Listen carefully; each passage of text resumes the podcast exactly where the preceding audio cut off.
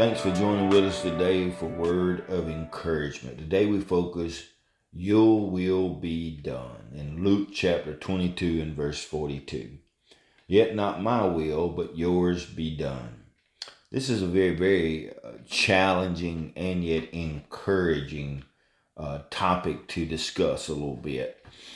For we have been created in likeness and image of God, and God gave us free will and free choice. We must come to a place of total surrender, not my will, but thy will be done. Many things come our way in life, unexpected disappointments and trials, and often we cannot see any reason for them. But whether there are major or minor problems, we need to handle them all. The Lord's love for us is endless, tender, and encouraging. He wants us to trust where we cannot see, and He will not be reckless leap into dark. As sincere trust and faith says, I know for certain that God will is to bless me.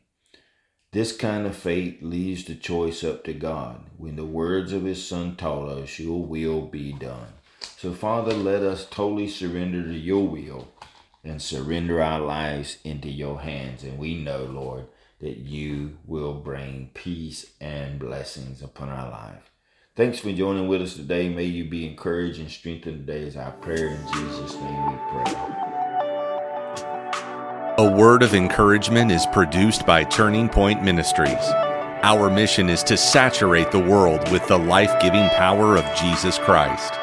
We need your help to do this.